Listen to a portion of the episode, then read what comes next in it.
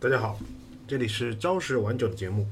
啊，今天是我们兔年新的一期啊，因为我们各个小伙伴都其实还处在假期工作当中嘛，然后有的小伙伴还在外面旅游，那今天这一期呢，呃，由我单独为大家讲一期。那在讲我们的主题之前，啊，先祝各位听众兔年大吉啊，各方面都能够突飞猛进。呃，各位小伙伴应该听这个节目的时候呢，应该已经啊开始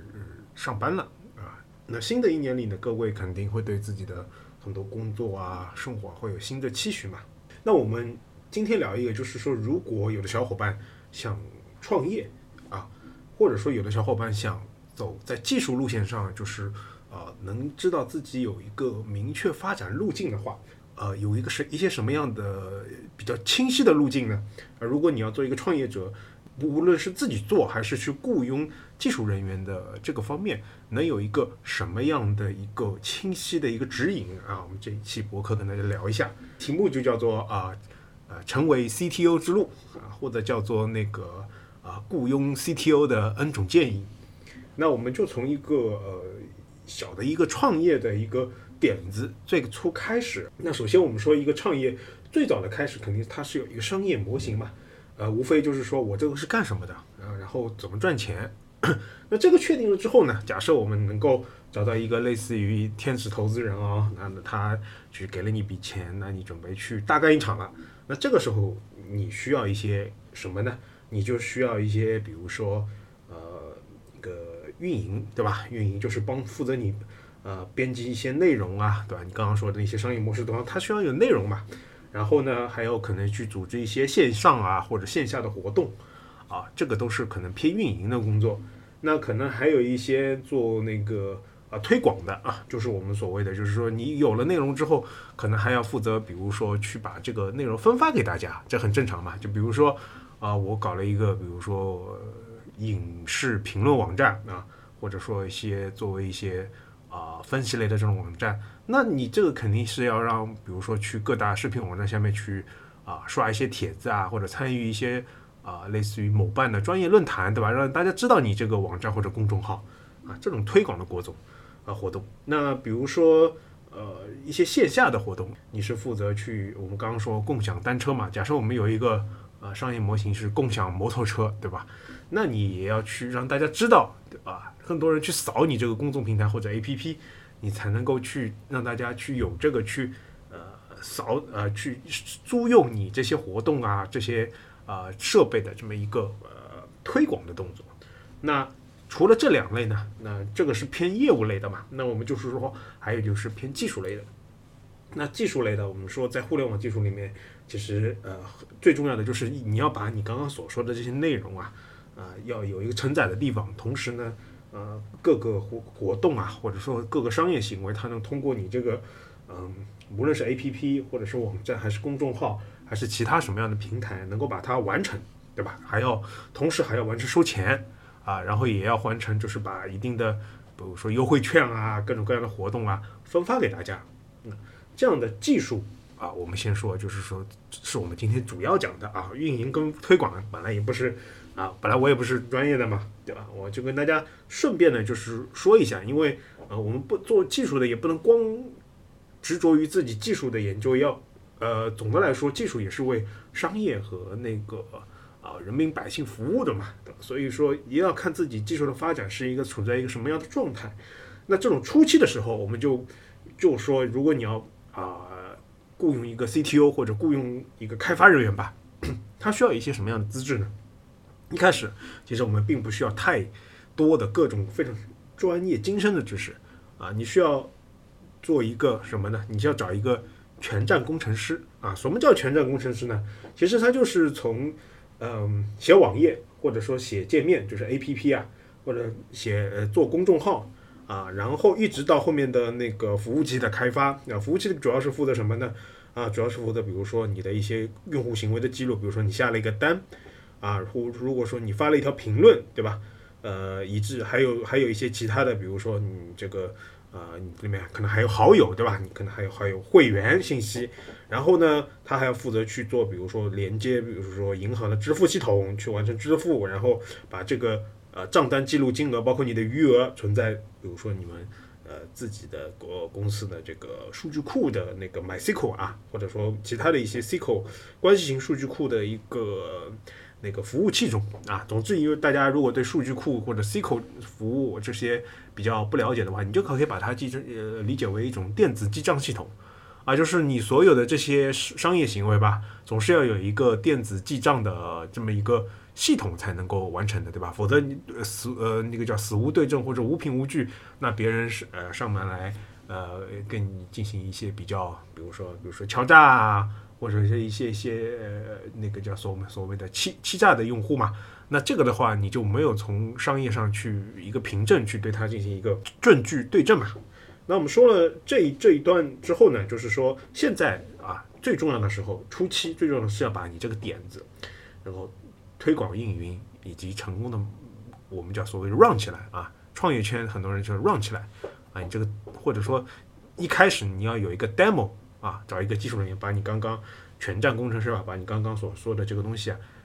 无论是写成一个 APP 还好，也是写成一个。网站也好，或者说也是一个公众号时候，能够让它跑起来，那或者让给风投看一下，哎，已经有一些用户或者有一些基础的流量，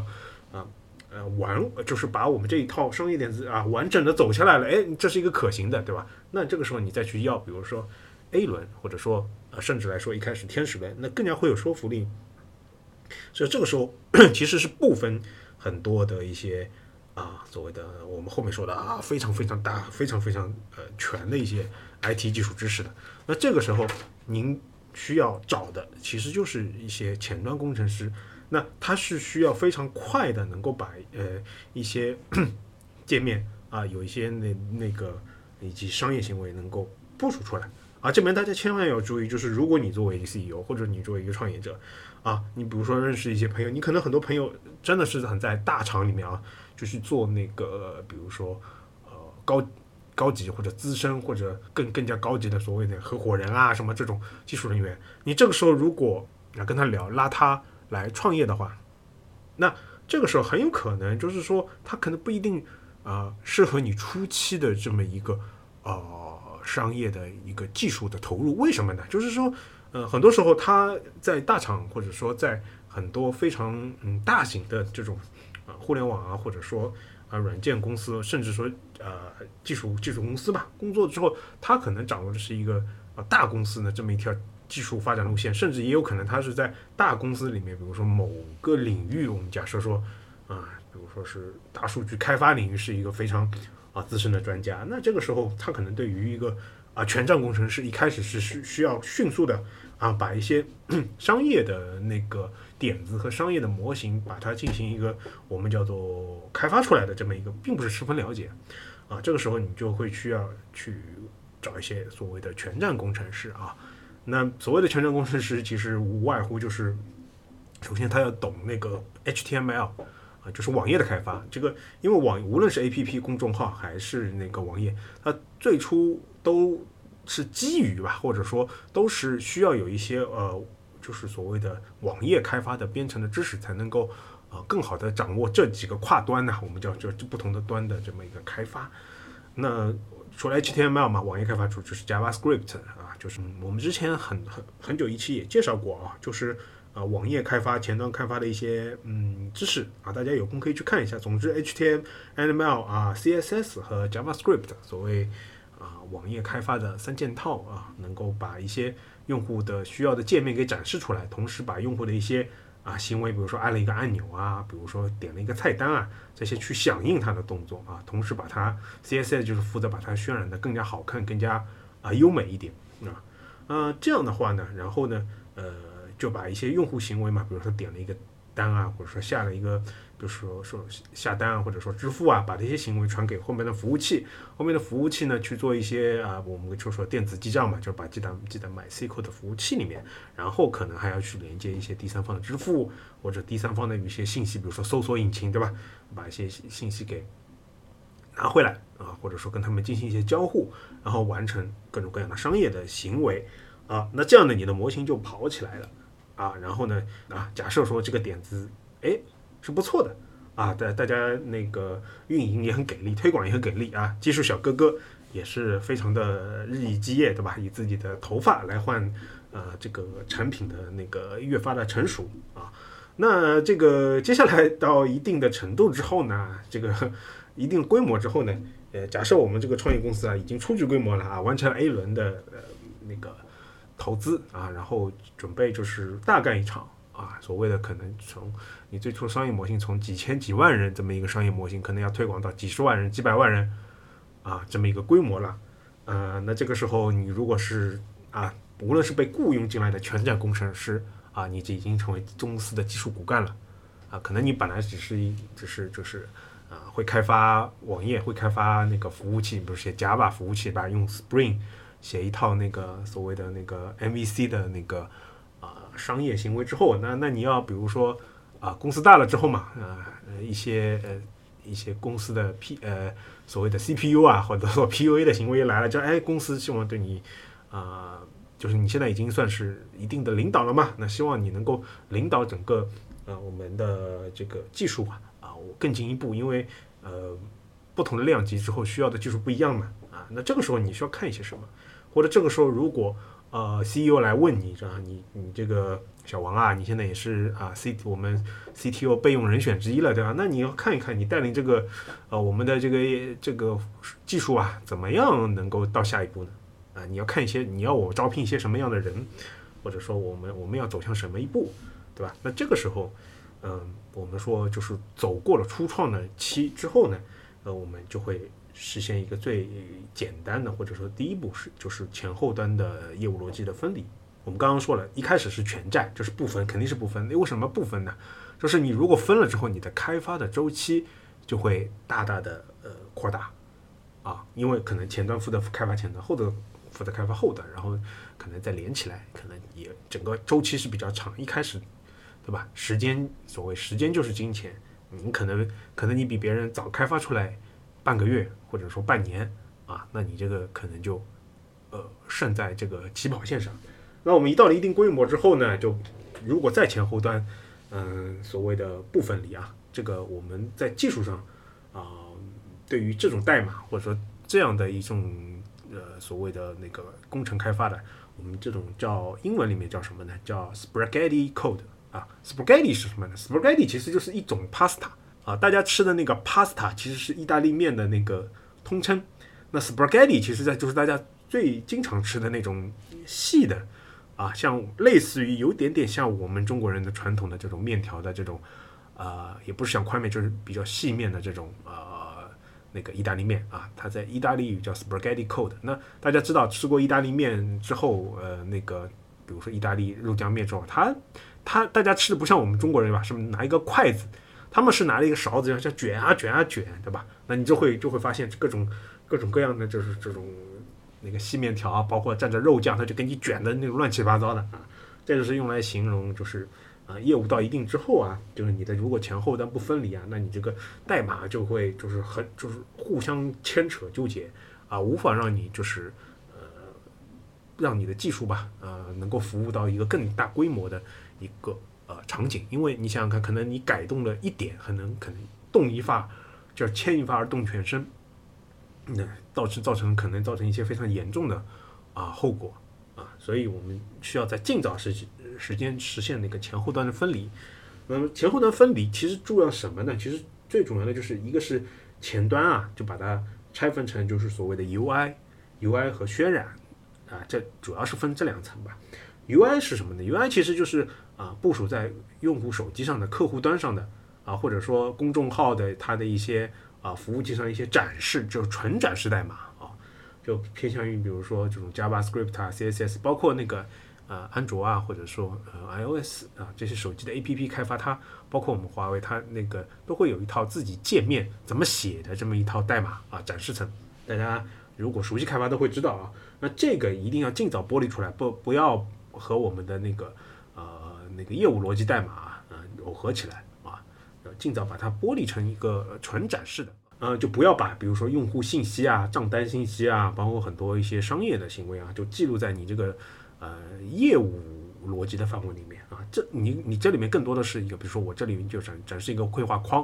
啊，这里面就展示就是负责渲染一个什么时间动态条啊，就类似于这种东西。呃，然后呢是渲染层，渲染层其实是什么呢？其实就是紧贴的 UI 层啊，我们把它叫做那个叫啊 View Model 啊，或者叫 Business Model，就是我们很多时候就是我们的商业会逻辑会包括一些很多的一些啊信息，多余的这些信息，比如说我们下单了之后，可能用户下单的时间啊，但是你可能在后台会给他有一个啊编号啊，然后还会有一些其他额外的信息，你可能要附加嘛，对吧？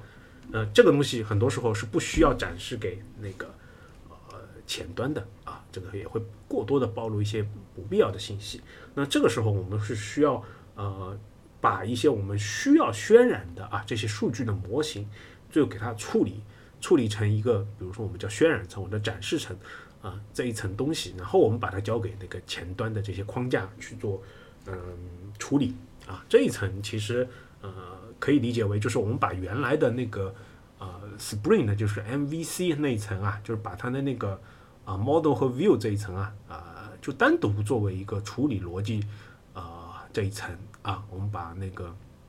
嗯 View Model 啊，是作为一个展示的这么一层，不要去把更多的数据库记在数据库里面的内容啊啊和后面的很复杂的处理逻辑，假设比如说你下一个订单对吧，你还要去。说调用户的信息啊，然后去调余额的信息啊，啊，不要把它这种猎物逻辑写在 View Model 展生成一个订单的这个逻辑中，你更多的这个逻辑可能是把那个呃，就比如说用户下单对吧？他可能把他的这个呃请求拿过来，然后更多的是把刚刚我们说的这种逻辑放在后面的那些什么服务端啊，服务端的代码，我们就可能叫做 Service 层对吧？啊，服务端的代码，然后呢？呃，去分一些做一些分模块的处理，然后把它信息拿到，对吧？你就处理完了，已经订单生成了啊，用户的那个呃余额啊，包括用户信息也校对完毕了之后，把这个生成的订单信息诶转转换给 View Model，View Model 层做一些啊处理之后，然后就转转给 UI。那为什么要拆分 UI 跟渲染层呢？因为呃 UI 啊，大家知道，其实到后面你业务发展之后啊，就会面临一个多平台的问题。啊，或者说也就是一个跨平台的问题，嗯，就是说，呃，你的啊要在不同的 APP 啊，有的时候可能你不不是一个 APP，因为但是通常来说啊，可能只是一个 APP，那你要在啊啊安卓啊，你要在华为啊，你要在那个 iOS 上进行一个展示，那它可能它的 UI 啊，它的那个语言就编织那个展示的代码略有不同啊，然后以及那个它的那个。呃，所谓的不同地方展示的这个性能啊，可能也有略有不同，可能前端的这一些框架需要做一些适配，呃，以及就是说 UI 端啊，就是说，比如说特别是手机的 APP 上，就很多时候你会需要有一些嗯特殊节点的那个促销行为，啊，比如说呃双十一啊，比如说那个六幺八，对吧？大家或者说一些春节，包括现在也会有一些，之前也会有一些。促销活动嘛，那如果说你要把一些这些促销信息及时的展现出来，啊，让大家去参与的话，你不可能通过一个呃 A P P 的这么一个发版来完成的，因为为什么呢？因为 P P 的发版它有时候呃是第三方审核的，啊，像国外的话，它可能安卓是有时候要需要通过 Google Google 的 Store 啊，那华为的话可能需要通过比如华为的应用市场，对吧？然后那个苹果就更加复杂了，它会有 iOS 这个，啊或者 iPad 它那个 Apple Store 的应应用市场，那有时候还会把你的那个发版给驳回。那这个时候你就会需要有一些跨端啊，我们叫跨端的展示的这么行为。呃，跨端展示行为说白了其实就是把我们刚刚说的那个网页的知网页的这个展示层啊，给嵌入到我们的这个呃 APP。或者其他公众号的一些，或者一些其他的跨端的一些展示上，那这个时候就你就可以，比如说啊，我们举个通常的例子，就是你这个 A P P 里面会有一层一些一些的行为逻辑，比如说叫促销。我们举个简单的例子啊，就是你这 A P P 里面那个前端公司写代码的，他不会写啊六幺八展示活动，然后是一个什么样子，他不会把这个界面画出来，他只会留一个类似于展示网页的这么一个框啊，然后做一些其他的可能。偏性能类的工作嘛啊，这个，然后呢，呃，由由那个呃后面的这个开发网页同学把网页的信息呃，就是 A P P 打开的时候，他去请求一那个促销网页的网页信息，然后把网页这信息，然后展示的这个东西嵌入嵌入到你的这个 A P P 当中啊，这样你就能够呃所谓的动态的展示很多就是啊所谓促销的内容。啊，所以说大家在完成这个之后，大家就知道为什么我们要单独就是拆分成 UI 层，因为它和内容的展示还是啊有很大的不同的。我们需要把这些东西给啊拆出来啊。我们说了前端的这个分离之后啊，我们就刚刚说啊后端，就是我们刚刚说到的啊所谓的服务端或者叫 service。那这个 service 你这个拆分呢，主要是什么？就是把我们刚刚说的那个商业逻辑啊，就给拆分成一个一个的服务。啊，这个这个功能可能是呃伴随着这个公司业务发展啊，可能一步步就是要要一个多版迭代的实现的，因为不可能一步到位，包括你这个公司的业务，这个也有可能产生啊不同的就是转换啊，也有可能产生更多的一个发展，对吧？那更多的时候功能一个是拆分，一个是聚合。那什么是拆分？什么是拆分？就是说哦，很多模块它是公用的。那公用的时候呢，我会去把它就是，呃，去做一个拆成一个通用的组件啊，然后呢进行一个聚合。就我们举个简单的例子，假设说，呃，假设说你现在是我是一个汽车经销商，对吧？那我经销商的这一个，比如说我们 4S 店，比如说，呃，就买就就买那个，比如说某某些车吧，啊，不能举具体例子啊，就一些车，用户下单。就是买了买了你的车了，那你肯定要输入用户的信息以及他的一些啊保险的信息啊，以及他的一些其他的一方面的信息嘛，包住呃包括一些呃电话号码啊那些这些信息。那同时，比如说可能这个车企啊，一般大家现在知道买车，他都会推荐你进行一个什么呢？进行一个贷款啊车贷。那现在据我所知，可能大多数的那个汽车公司吧。都会有，都会都是有资格进行自己的一个就是车贷的金融行为的这么一个操作的。那可能他可能后后面后面会有一个啊金融的业务进行一个商业借贷的这么一个合同的行为。那这个时候就可能会也他也会需要到用户的一些信息，以及他购买的一些车的啊这么一个型号的信息。如果说你这业务扩张了嘛，对吧？你业务扩张了之后，你这个。呃，既要有那个买车的行为，又要有那个这种金融行为。那这个时候，如果你开发两，就是像我们之前一样的啊，全站从头到尾开发两套的话，你面临一个问题，就是你写一遍这个会员代码啊，你要到你要跑到那个呃那个啊，我们刚刚说的金融的这这边这一块，又要写一套会员的代码啊，可能还要写一套那个啊汽车信息的这个代码，可能还要写一套保险信息的代码啊，对吧？那这个时候你就会把会员啊。啊，包括还有用户可能去做一些支付的行为，对吧？支付啊，啊，然后他的一些账单的行为啊，他的一些订单的行为啊，包括我们我们刚刚说的，就是对于车企，可能他会还会有一些什么，他会有一些车辆信息啊、保险信息啊、一些其他的，就是安全驾驶行为的信息啊啊，他就都会去进行一个啊拆分成一个一个 service 啊，或者说一个一个服务，那把它这个内容啊更加。内聚化啊，然后把他们这个互相能够结耦，就我会员只管我会员的事情，啊，那我支付只管我支付的事情，啊，这样的话呢，其实呃，我们先先从代码上啊，我们先从代码上把它区分开，这样我们一个比如说订单行为进来之后，我们就会去调，比如说会员服务啊，比如说用户先买车，他们调会员服务，会员服务去 check 这个用户的一些信息啊，说去检查信息完毕之后啊，回复一个状态，对吧？然后再去。啊，记录一些车辆信息，那这样的话，呃，弄完之后，哦，OK，那我们接着用户可能会选择，对吧？有的用户不选择贷款，对吧？他就是全款买买车；有的用用户他选择那个贷款买车，那这个时候你又会去啊，这个贷款这一套业务的，他就会直接去啊，你就不也不要重新输了嘛，他就会直接去。啊，访问这个用户的信息去做一些啊，比如说同时他去拿到车辆的信息，然后他生成一个比如说贷款的套餐啊或者一个建议，对吧？然后再跟用用户客户去谈，然后完了之后再把这订单弄完之后啊，放到一个就是那个贷款订单的这么一个服务当中啊。我们先从代码上把它拆分，拆分成之后啊，这些 service 就负责去完成一个一个一个比较比较那个内聚化的或者说比较核心的这么一些啊业务逻辑。啊，那这也方便我们后期，就是说对于呃各个模块进行一个扩展和一个所谓的升级。假设会员，我们还有可能会会员可能有积分，对吧？那你这个东西就可能放在会放在会员的核心模块里面。会员可能还有等级制度啊，会员可能还有一些你有积分了嘛，还会有一些福利活动，对吧？这都会记在里面。那我们支付一样的，支付一开始可能，比如说你这个车车企跟呃 A 银行或者说 B 银行是有一个，我们刚刚说的那个贷款的，它是一个合作的嘛。那有可能跟 C 银行，也有可能跟那个第三方支付，比如说微信啊、支付宝啊，它进行一个呃联动。那这个时候你的支付就放在那个模块里面啊。那一开始啊，一开始我们这业务刚刚扩张的时候，不要强求是把这些呃那个所谓的服务啊，就拆分成不同的部署在不同的服务器上啊。我们更多的会强求是把它先进行一个逻辑上或者是代码层的这个拆分，拆干净啊。呃，以及呢，就是我们刚刚说的那个服务拆分完了之后啊，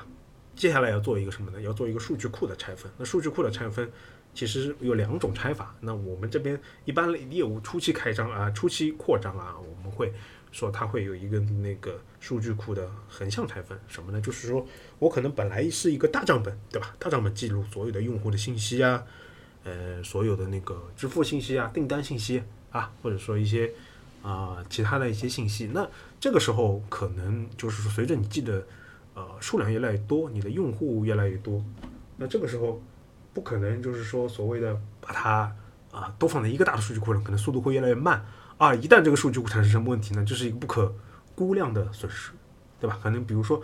大家可以简单理解为就是平时大家公司的核心业务嘛，就是开公司也会有些账本嘛啊，如果这个账本丢了。大家可以理解为是一个多么大天大的损失，很有可能是一个毁灭性的打击。那这个时候你的业务大了之后，你希望做横向拆分。那我们刚刚说了，会员可能会员有它单独的一个数据库啊，大家可以理解为一个电子账本的服务。嗯，然后那个呃，比如说那个支付，对吧？我们说刚刚说的那个呃这些啊，我们单把单独把它拆成一个数据库。那有一些特别重要的数据库，假设会员信息、支付信息啊、账单信息。呃，在公司开发到一定程度之后，你可能会呃选择一些专业的数据库服务啊，这样比如说我们知道呃很多公司啊，我们举个例子吧，就是呃 IBM 啊，或者说呃最呃著名的就是 Oracle 啊甲骨文公司，他们都是推出专业的数据库服务啊，就他们这个数据库可能就是很多我现在知道很多的银行系统啊都还在用啊，他们就就是确保你的这个。呃，这种核心数据啊，就是是不会丢。就是互联网行业呢，可能它就不太用这种所谓的咱们叫 I O E 呀，就是 I B M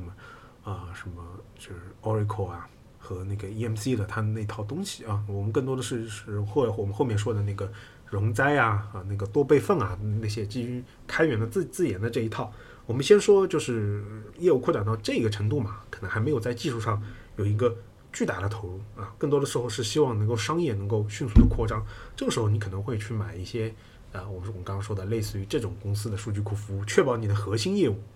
的数据没有啊所谓的损失的风险。那这个时候也需要做个拆分，同时也便于你这个刚刚我们说的呃那个会员服务去单独访问它的数据库，这样性能也会得到提升。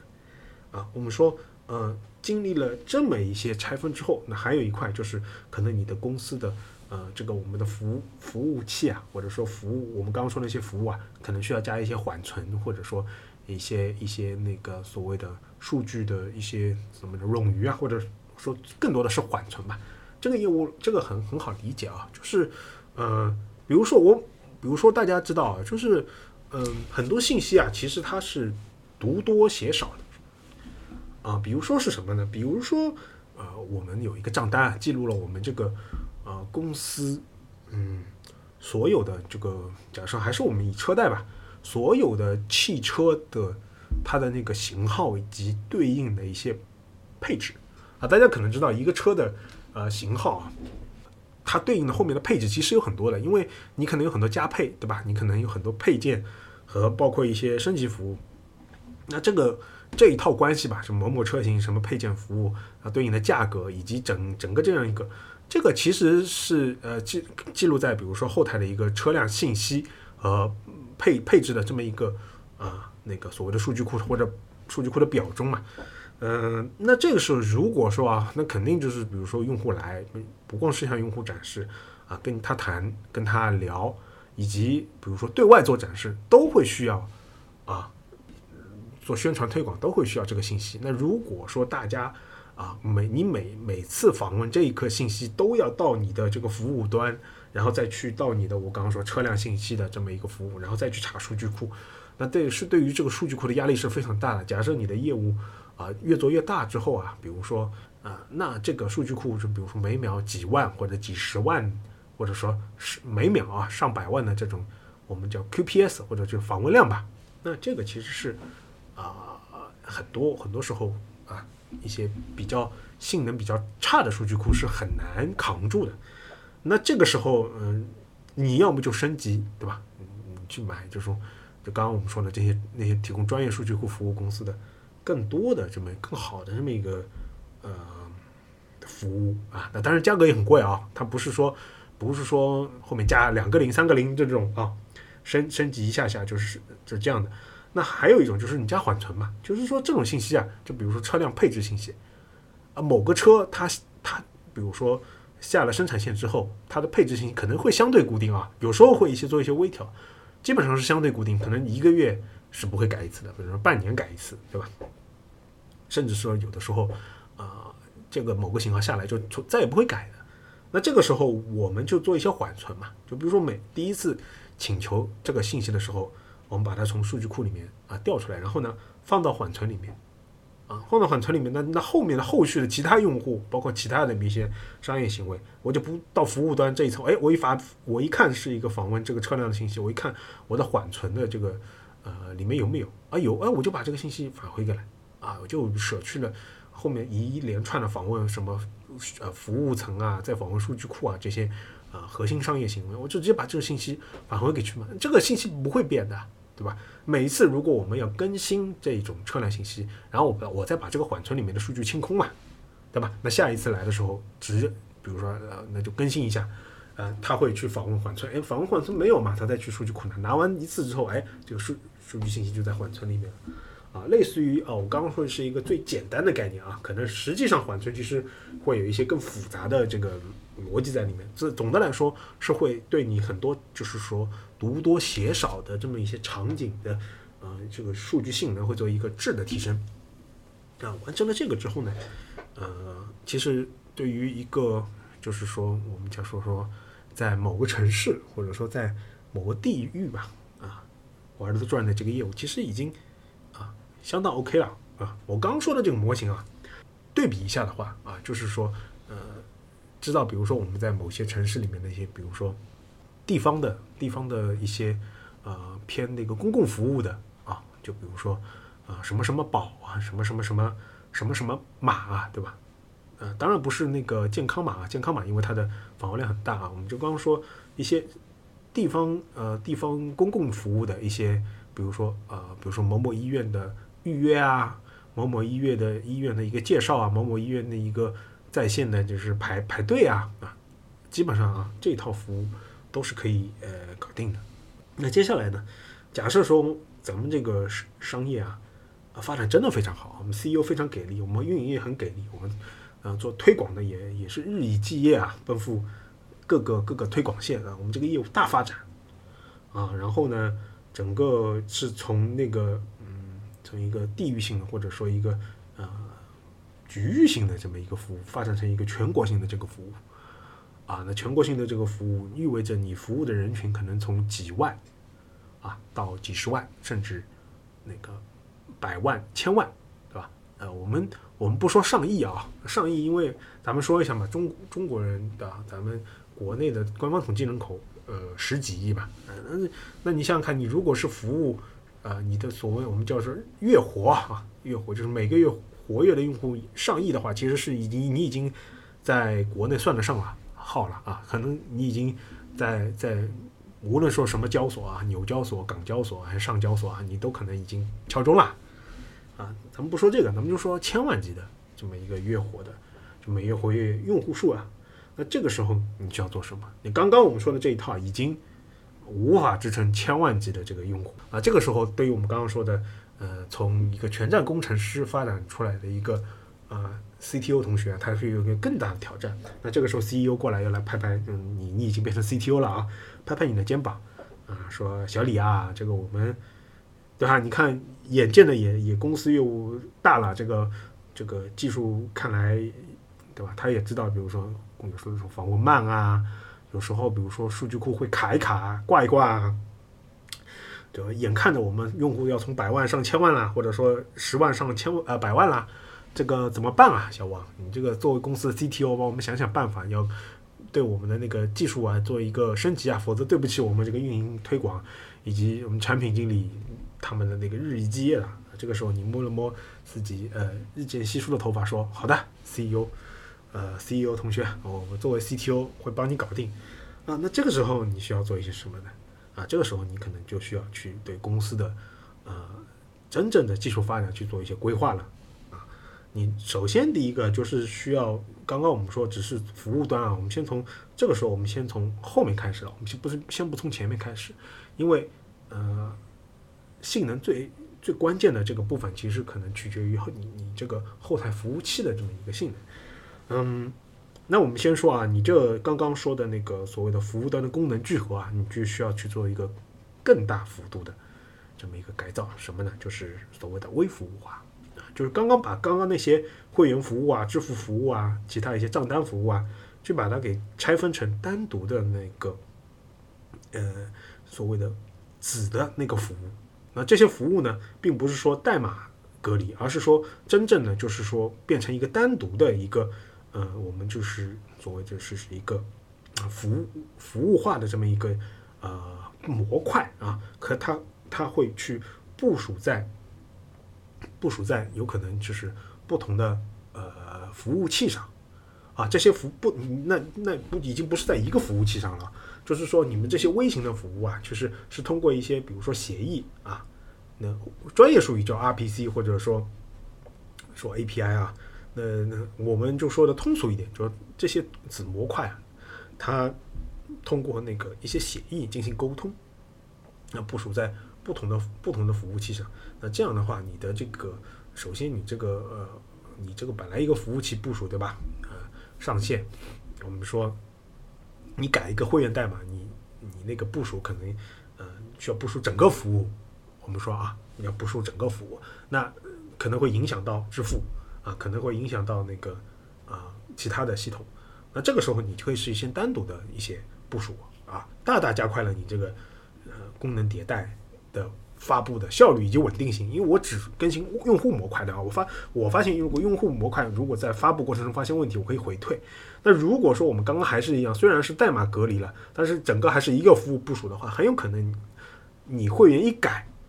一改完之后，你这个一上线就会发现有问题。有问题之后，你可能再回滚，回滚之后还可能造成就是，比如说影响了支付，因为支付在这个过程当中还有一个就是我们讲说那个啊，这服务发布啊，回滚过程当中会有一些，就比如说重复记账啊啊，这这这种或者说记账失败啊这种这样的问题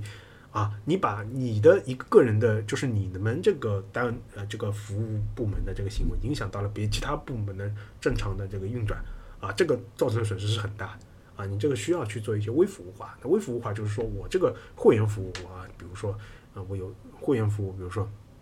我部署在一千台服务器上，那它这是单独一个服务，我每次更新它就可以了啊。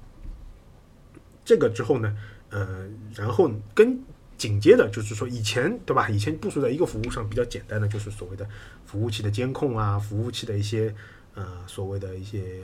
各种各样的治理啊，那就会变得复杂。那这一个就会变成另一个，呃，就是我们刚刚说的是一个开发偏开发层面的，那偏那个稳定性方面的，就是你的业务稳定性很重要了嘛，对吧？比如说你已经在业务上已经是对吧全国知名了吧？我们想说你这个跨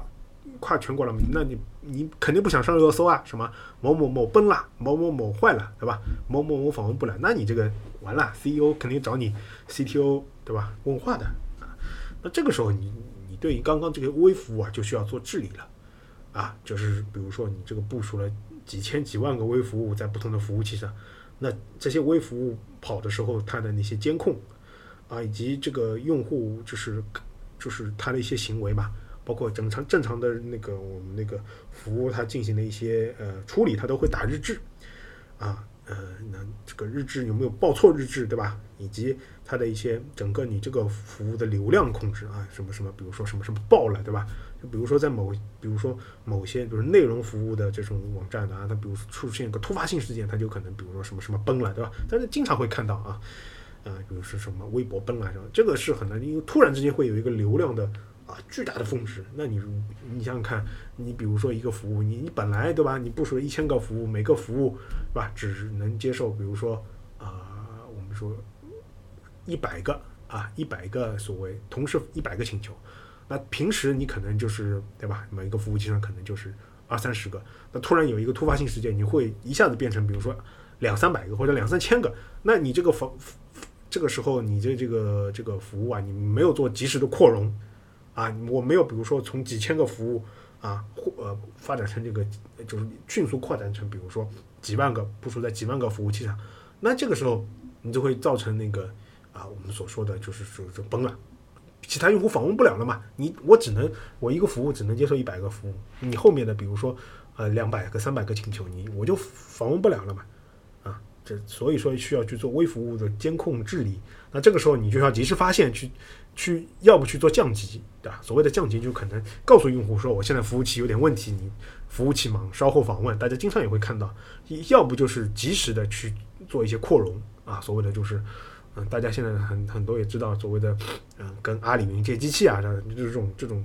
嗯，或者说跟某某云借机器，对吧？或者说他自己就有机器备用备用机器，然后马上去扩容，把这个服务部署到他备用的服务器上。啊，那这一套偏运维治理以及整个的这个东西呢，就渐渐的、渐渐的在被啊谷歌这些公司啊定义为叫做什么呢？叫做嗯 SRE 啊，什么叫 SRE 呢？就是呃，我给大家稍微啊说一下，这时候你已经也是一个公司的啊 CTO 了嘛，你要对公司的这个技术线的发展路线也要给个规划。一般来说啊，在这谷歌之前，一般来说把一个公司的技术人员分为，主要是分为两块，啊，这个主要以前是以呃微软公司它来定义的啊，那个时候一个是叫呃 SDE 啊，那个叫 SDE 就是 Software Development Engineer 就是软件开发工程师，还有一个呢，在微软那边叫 SDET 啊，就是那个 Software Development Engineer in Test。啊，它是负责对于那个软件开发的做一些测试啊。这个测试包括两块，一块是我自己开发测试框架啊，去做一些内部的集成测试啊。就比比如说我这个服务器的这个，比如说它的那个在这之前啊，比如说它这个功能模块，比如说我用户下单对吧？我就写一个测试框架，我去疯狂的下单啊啊，然后看看有没有问题啊，就类似于这种框架类的。还有一种是自己手动做测试啊，可能就是用户。这个我们叫那个 end to end 啊，就是从头到尾的去看它去做一个整体的这么一个啊，可能偏人工的，也有可能它会有一些框架去模拟人的行为的啊，去做一些测试。那刚刚我们说到的就是微服务化之后啊，就这两块啊，就是当中的，如果你对于当中的这个东西没有一个监控的话，你有可能就像是一个黑盒。那对于这种东西，就是监控啊、日志啊，然后流量啊，然后包括你怎么样迅速扩容这种发布啊，以及以及发布完了之后，你这个事情过去之后怎么缩容，对吧？这一一系列的行为行为，就是渐渐的，呃，那个谷歌它定义出来一个新的那个职业的发展路线，叫 SRE。那这个是什么呢？就是呃，我们国内啊喜欢叫做运维啊，其实我们我觉得可能这个不是特别准确，因为工程师，我我更更加把它。呃，翻译为就是叫可靠性工程师 （software reliability engineer），就整个呃你软件的这个可靠性，它这个工程啊工程师这么一个方向。那这个除了呃除了我刚刚包括说的这一这一些事情，可能还包括另外一个巨大的问题，呃巨大的一块，而且现在是 SRE 或者技术，我们国内或者更多的叫做技术风险吧。我觉得这个是一个比较。啊，妥当的名称就是把它呃基于一个大的平台，这个就是什么呢？就是容器化和啊 K8s。那容器化又是这么一个什么东西呢？我给大家介绍一下啊，这是也是作为啊 CTO 应该了解的这一个知识，就是我们以前啊，就是假设最早以前啊，就是你的肯定是，比如说啊，自己买服务器，对吧？然后部署到服务器上，然后连上公网，然后别人访问你的服务，通过 IP 端访问你，就是所谓的地址啊，访问你几个服务器。那渐渐的的呢，可能大家可能会去啊买一些那个机房啊，就是哎呀，知道了，可能很多，比如说我们叫所谓的云上贵州啊，或者说其他的很多呃基础基础架构的，它就是啊，它会就是。部署一些机房啊，这个也是我们嗯国内就是前几年一直在啊大力发展的这些就是所谓的互联网基础架构、基础设施的这么一些建设啊。那为什么比如说服务器放在那个贵州呢？因为那个首先一那个就是机房啊，它平时一直运转的嘛，啊，它需要啊用电量是很大。那云贵那边啊那个发电。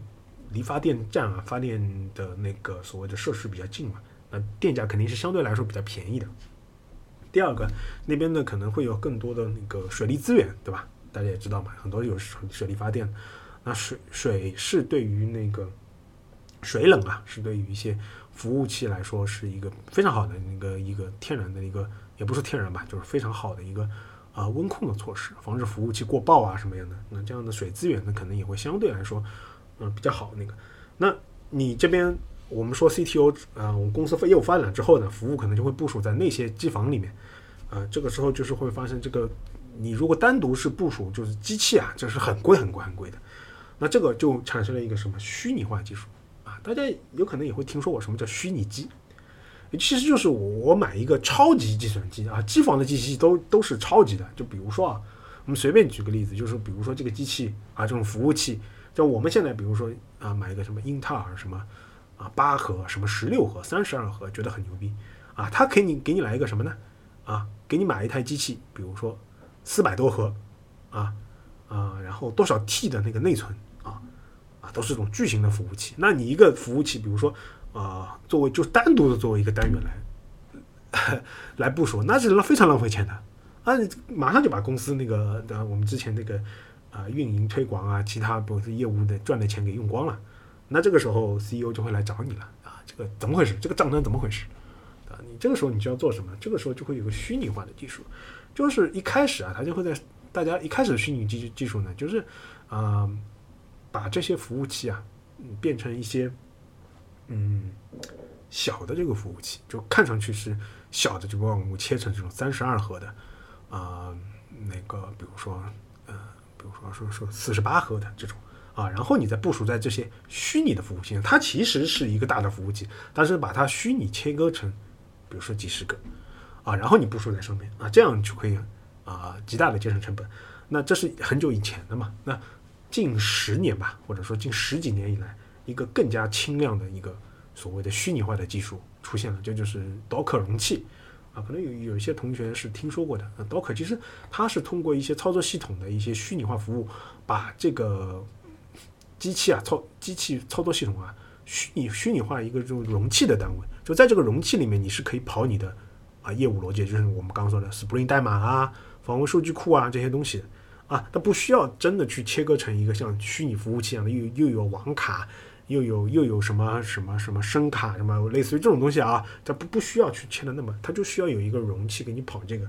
那这样的话，就一个服务器上能切出来的这么一个这个所谓的容器啊，就是越来就非常大啊，就而且它还是可以实现什么呢？可以实现，比如说，呃，你这个服务吧，平时流量很少啊，只有做活动的时候流量才会大。那我平时的时候，别的服务流量还比较大，从你这儿偷一些 CPU 资源。啊，类似于这种技术都是可以实现的。那这个容器化的这个技术发展之了之后呢，就会使你的那个部署的这个成本大大下降。那带来的一个问题是什么呢？就是我这个服务器上啊，比如我这个整个，比如说我们在某个中心的一个服务器，可能部署了几万啊，甚至有可能几十万的这么一个微服务。那这个时候你作为 CTO 就非常头疼。那搞一个部署，难道什么我得我得一个一个弄吗？那在这个上面。对于容器化的这个微服务的这个，嗯，所谓的部署、运维、管理、监控啊，我们刚说了，就是，呃，其实是有一套框架的啊，这个就是 K 八 S，这个也是，嗯，呃，Google 吧，Google 它呃开源出来的啊，这个它公司内部有它自己的叫 Borg 啊，但是那个很就是跟 Google 自己内部业务呢耦合太深啊，呃，他们就是公司的人就是呃后来其实也是为了抢占这个这个技术市场的主导话语权啊，就把核心功能啊重新用那个别的那个 Go 语言啊写了一套，那就是后来发展开源开发展出来就是现在的 K8s。啊，就是我们说做那个容器以及偏微服务的一些治理、运维、发布啊，这么一个管控这么一个平台啊。基于这个大平台啊，你可以去，比如说一下子把你的服务部署到几千几万台那个容器上啊，进行一个啊，进行一个所谓的那个治理。同时，比如说发现流量问题啊啊，怎么样做监控啊，包括怎么样去做那个网络的优化啊，都会在这个上面做。那这个时候呢？你就需要去招聘啊，或者说你就需要投资在这个方面啊，进行一个啊，刚刚说的是业服呃微服务的是业务拆分处理，可能需要一些呃那方面的那个专家啊，那跟那个可能是更偏啊业务业务逻辑方面的啊，这个就是呃公司发展到后面会有一些所谓的开发开发的工程师里面所谓的业务专家啊，他对这个公司各个业务的这个这个逻辑非常。清晰，然后他可以呃抽象总结成各个非常好的这种模块啊。当然我们不要过度抽象，过度抽象可能就会变成呃我们前说的 PPT 工程师啊，PPT 工程师一个个模块画的画的非常好，其实代码根本不是根本不是那样的，对吧？嗯，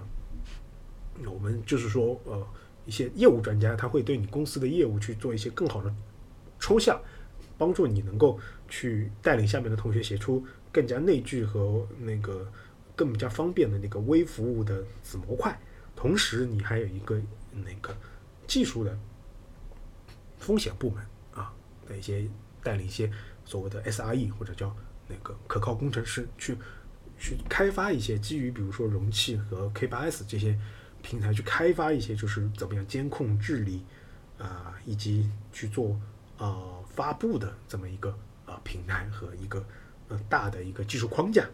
同时。啊，你在这个时候就会要注意到另外一个，我们刚刚说的数据库的，刚刚说的是横向拆分，我们现在要做纵向拆分。横向拆分是什么？就刚刚说的，把一个大的账本分成小账本，对吧？就是，会员归会员账，账单归账单账。那这个时候你的可能会员已经几千万了，那这个时候你一个数据库也容不下那么多呃会员信息。那这个时候你需要对会员去做纵向拆分。就比如说什么呢？你那个时候很有可能你的服务啊已经部署在。比如说全国好几个数据中心，对吧？比如说你可能在华南有一块，在华北有一块，在那个华东有一块，对吧？为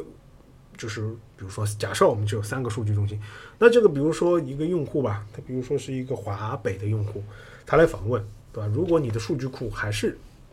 一个中心啊，那会员库假设我们就设设在华东吧，他就要这个网络就要从华南跑到。华东啊，对于一个很大的你这个业务已经很大了，那个流量这种信息就存储量也很大来说，这个可能性能会有一个很大的问题。同时可靠性也会有大问题，因为几千万的数据啊，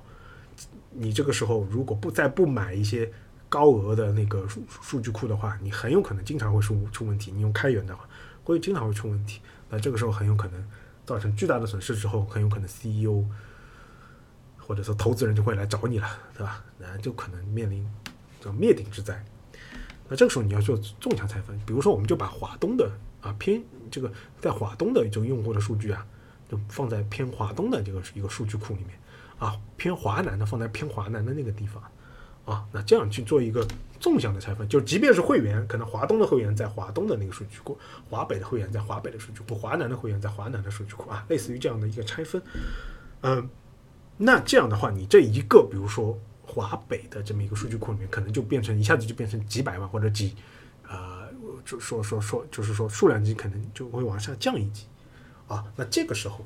啊，这个时候，而且你华东的可能数据库啊，服务微服务就访问华东的数据库，啊，这个网络就非常很有可能，而且很有可能是在一个机房里面哦，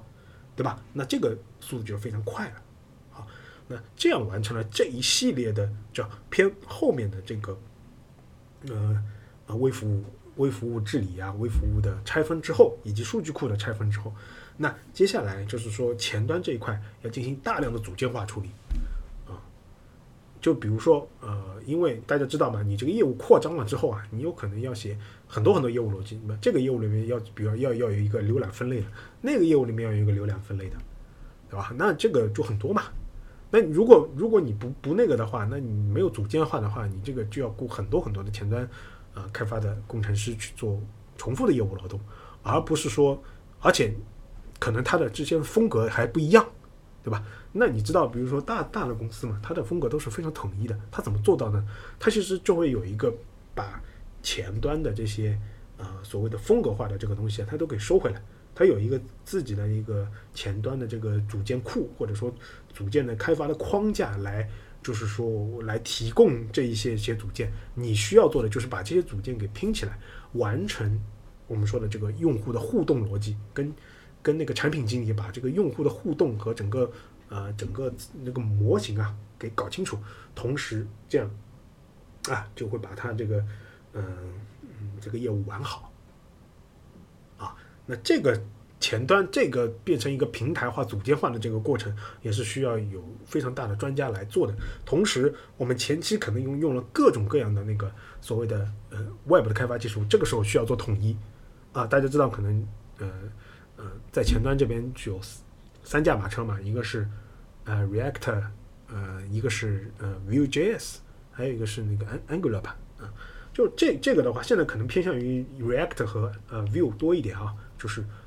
两块啊，那而且可能用了不同的那个组件库，就是外第三方组件库，那需这个需要去做一个整体的治理啊，这样能够迅速的能够让你对一些啊商业的这些那个互动的这些或者促销的这些推广啊这些啊偏前端的开发能够迅速的开发完成，然后啊发布上线啊，这个其实也是在前端这一块需要去做治理的啊，同时也要去做一些。啊，前端的可能就是所谓的缓存啊，以及前端的这个啊性能优化的这一块问题啊，前端的更多的性能优化可能呃会来自于就是我们刚刚说的，就是对于很多组件它去做一些精简一些重构啊，或者说做一些呃更更加好的抽象。那这一块呢，呃，可能这五六年来说发展并不是特别的迅猛，因为在这之前啊，呃，前端开发是一个非常火热的。行业在，所以说经历了一个非常快的一个技术迭代和技术成熟过程。那到现在基本上处于一个相对来说发展不是特别迅猛的阶段，但是比较成熟。那这个时候就会需需要你对公司的这个业务逻辑、商业行为做一个更好的一个判断，来来驱使你啊做一些什么样的组件化的处理啊。嗯，接下来啊，我们假设假设啊，我们做完这些拆分了之后。那你这个业务呢，基本上啊，基本上已经可以应对一个偏向于全国这么一个业务了。而且我可以说这一套东西，嗯，在不出大问题的情况下，啊，是可以很好的服务全国的各种业务的。那一般来说嘛，不出问题的话，肯定会要出问题。那这个时候你会公司业务啊，比如说我们从全国性发展成一个知名全国性，或者说你已经完成了。这个 CTO 的敲钟，对吧？你作为可能 CTO 已经完成了敲钟了之后啊，之后啊，你公司业务很大了之后啊，为了保股价啊，也保你自己的身价，嗯，这个时候 CEO 来找你了啊，小李啊，嗯，那这个啊，我们也也已经对吧敲钟了，这个但是我们的业务要服务广大老百姓，这个更好啊。我们有时候公司比如说还会上热搜啊，因为我们公司服务出问题了，你看看怎么办啊？这个。我们是希望我们这个服务蒸蒸日上，而且我们要扩展业务。可能我们原来本来是在一块的，可能要扩展到其他的领域。啊，假设我们之前说过嘛，就是假设说我们是一个做偏交通卡的 NFC 的这么一个服务，对吧？我们已经打通全国的地铁，呃，打通全国的那个呃公共了，公共交通了。那接下来我们想，哎，是不是我们能能完成那个啊大家的生活缴费的这么这么一个那个 NFC 的刷啊？或者说我们能不能打通便利店啊？哎，这个时候他就会来找你了。那这个时候需要更大的稳定性。那这个时候呢，我们就会呃关注哪几块呢？就是把公司进行一个业务部门的整个拆分啊。你作为 C CTO 嘛，要看得更大。首先你要把公司的这个业技术部门啊拆成几个偏向于纵向的这个业务部门啊，最最上面的，就比如说我们刚刚说的，可能啊城市交通啊，假设我们以那个交通卡为例，你可能城市交通啊，这是一个偏业务部门，那也有可能就是公共交，就是那个也有可能就巴士交通，对吧？也有可能就是我们叫做那个。啊，刚刚说的那个地铁啊，是另外一块，因为可能他们当当中还不太一样，就看你怎么拆。这个时候你要对于公司的这个业务也是有一定了解的，对吧？那接下来呢，这个业务呢，它只负责什么呢？它只负责进行一些偏商业和技偏商业逻辑的开发啊。那接下来呢，就会有一些中台部门，就像我说的，嗯，刚刚说的会员啊、账单啊。啊，可能还有一些地图啊，对吧？这个时候地图可能就变成一个很重要的，就在我们这个场景里面，这些呢是提供一些公共的、公共的基础的业务服务的啊。这些中台部门，你不可能，比如说你这个呃所谓的，比如说到时候事业缴费，那咱咱们怎怎么着还得重新再开发一套业务服务，然后再把数据导进来，然后怎么保持同步？不可能，肯定是它它肯定是和你这个公就公交卡的这个原来的这个。服务啊，不是一个一个用户，对吧？那这个时候就是所谓的很多公司啊，它会有一个叫业务中台啊，就这个就是这么来的啊。同时呢，我们刚刚说的啊，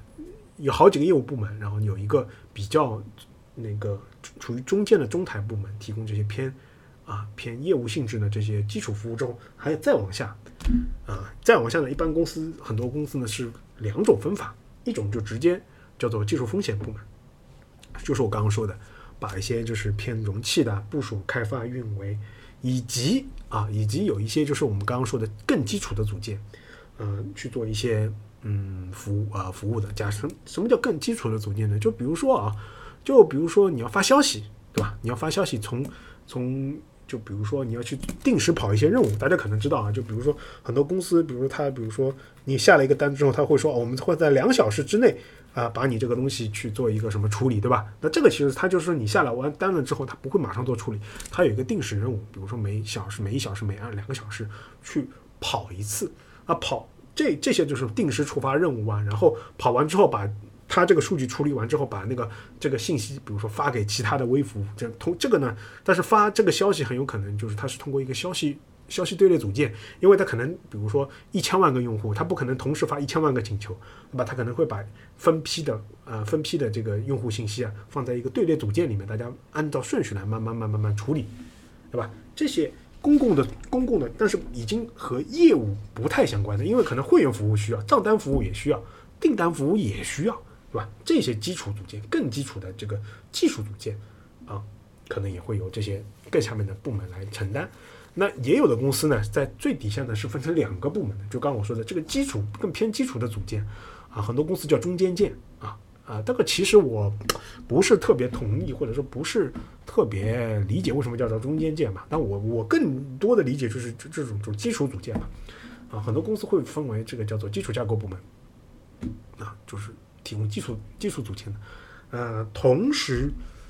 还有一块就刚刚我说的搞运维监控。还有日志这一块，他可能会管那个叫做啊技术风险部门啊。有的公司是不分的，他把两个分在一起，有好有坏啊。就是如果你单独拆分的话，可能就是说它更呃拆分出来，它可能更加注重于自己的单独领域的开发嘛。那技术风险更加的注意去关注可用性啊，关注那个是系统的稳定性啊，对吧？嗯，那些技术，那具体具体要关注哪些，我待会儿讲啊。那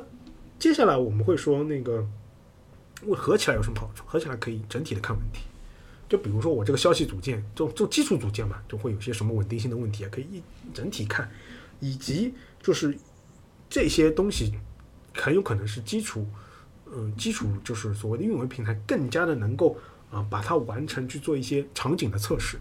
啊，这个是更好的。否则比如说我开发了一个一个基础组件，我就给业务就上面给中台用了啊，中台给给业务用了，啪一下用挂了，然后再去找到那个。运维工程师他再来看有什么问题，和就是，比如说我们在整体一个部门，对吧？我开发完了，就整体一个部门里面好说话嘛，可以去做一些很多大流量的测试，或者说一些灰度，或或者怎么样的测试，对吧？然后再交付，啊，这个是不一样的，啊，有好有坏啊，就是这时候看你这个 CTO 怎么分，以及你这个公司的业务是怎么样，以及当时技术发展到怎么样。还有一个就是那个偏啊，我们叫大数据或者叫数据的部两个部门。一个是数据平台的部门，那个就是我们说的这个大数据嘛。大家可以知道，就是你公司大了之后啊，你很多做很多决策，这领导就不能拍脑袋了，对吧？就是以前可能 CEO 他精力旺盛啊，他商业思维非常的敏捷啊，带领大家把业务冲到现在来，那可能他现在也是个 CEO 敲钟的老总了，那对吧？船大难掉头啊，呃，船大还要行驶的稳啊，不能他自己一个人天马行空一个想法就带着大家一起翻船，对吧？这个。作为 CEO 来说，他肯定是啊，每天晚上睡不好觉啊。当然，我觉得他们觉应该睡得不错啊。嗯，睡不好觉的话，可能就是因为这些原因。那这个时候他会需要很多商业数据来支撑。那我们这个月的营销额是多少啊？月活是多少啊？啊呃，那个所谓叫就是呃 DAU 啊，Daily Active User，就每天的活跃用户啊，以及那个 Unique User 啊，就是就那个 UU 啊，就是呃那个那个就是。所谓的用户的那个不同的用户大概有多少啊？就这类似于这种东西，它里面要看数据啊，可能还要看趋势，还要看那些核心的商业数据啊。每个不同的业务肯定有它核心的商业数据。就比如说啊，有多少人真的啊去用了我们这个，比如说生活缴费的这么一个功能啊，生活缴费的额度是多少，对吧？类似于这种，可能还要看一些，比如说支付的啊成功率啊啊，类似于这种。那这个是这个时候，其实这些数据并不是啊，不是通过那个呃一开就是程序员他写那个业务逻辑的时候，他记录的，他可能只记录一笔账单的呃生成，比如说一笔支付的生成，这个是需要这些记录的这些日志啊，或者说在数据库里面这些信息，然后通过一些呃通过同步到后台的那个大数据啊处理部门，他可能。因为这个数据非常大啊，它比如说它要整合会员，它要整合账单，才能比如说推出很多就是呃每个月不同用户的这个账单的这么一个所谓我们叫一个统计信息啊，就是大的统计信息，它可能要跑几十亿或者说几百亿或者几千亿甚至几万亿的这个大数据的同时这样处理才能生成。那这个时候就是要有一个数据平台，就是我们之前就但很多人知道的，比如说 Spark 啊、Hadoop 啊。啊，那套东西来支撑这个跑这种大数据的那种分析的平台，来生成大家要看到的报表，以及现在很多人工智能啊，它也是需要通过跑这么一个大量的数据，才能够产生一些商业的决策行为和人工智能的一些推荐啊，什么所谓的搜推广啊、搜索推荐，以及啊很多可能有的有的业务嘛，还有这些广告的服务，对吧？推荐就是可能根据你的浏览的行为，以及它整个市场上的那个。它的那个商品的商品的信息生成的这么一个推荐啊，这些都是跑需要跑非常大量的数据完成。那这个需要需要一个啊和我们刚刚说的那个业务偏业务的不太一样的这么一个平台去支撑。那我们这边呃不多做介绍，大家有兴趣的话，我们单独开一讲给大家聊聊一下这个东西的发展历史啊。这个东西也是经过很长的这个，但是这个可能是偏呃我们会从一个呃。一个所谓的会计，或者说一个商业分析师，啊，或者说有的公司是一个统计员，这个角度慢慢慢慢慢慢慢慢发展到现在这个大数据这个系统，啊，那在这个建这个平台的基础上，还有一些要去进做这些分析、生成报表以及做一些统计，就是这样的人的行为，那我们可能叫做啊数据分析师或者叫数据科学家啊这么一类角色。那我们刚刚说了一般来说啊，就是。你这 CTO 可能会把公司拆分成这么几个大块：业务技术板块啊，中台板块，技术风险板块，或者说技术风险加上技术架构板块，以及数据平台板块和大数据啊数据分析板块。啊，有了这个之后，那最重要的，比如说我们就要说，你这个公司可能需要去，你就要去找到这个，比如说业务部门板块里面各个业务的专家是谁啊？你让他去负责各个业务的。这个整个的一个技术发展路线啊，就比如说会员需要去一个做一个什么样的，比如说会员会员整个大的呃呃中台部门，比如说它的会员系统是需要设计成什么样的，能够支撑，比如说这个用户的成倍的增长啊，以及那个比如说个折扣券、消费券，然后促销活动啊，包括可能还会引进海外用户啊，它这个这个。怎么样的发展？那中台部门啊，你可以需要去找到一些啊，原来的可能跨部门有很多很多经验的这种业务骨干，怎么样去做更好的啊抽象啊，以及技术风险板块啊，就会找到一些偏向于呃基础电呃计算机和互联网基础这个开发经验的，以及对很多对于这种比如说 K 八 S 啊，对于那种呃所谓的容器化有更多了解的，以及对一些技术组件啊、消息啊、队列啊，啊？包括缓存啊这些技术组件有一定了解的这些专家啊，来进行这样的开发，以及找到大数据分析师和大数据开发的工程师有经验的啊。然后呢，你可能会重重点关注几个问题。首先一最重要的还是你服务的稳定性，对吧？因为你这个服务已经很大，咱们不说怎么业务发展，起码的业务不要崩对吧，那这就是可用性。可用性一个几大几个问题啊，就是稳定性。稳定性就是通过你刚刚我们说的啊监控啊，那最重要的还有一些特定的时间，就比如说我们刚刚说的热点啊，就是热点是什么问题？就不刚刚说的，突然某个事情造成一个流量大大幅上升，然后怎么样，然后然后服务器就崩了。那这个时候你就要去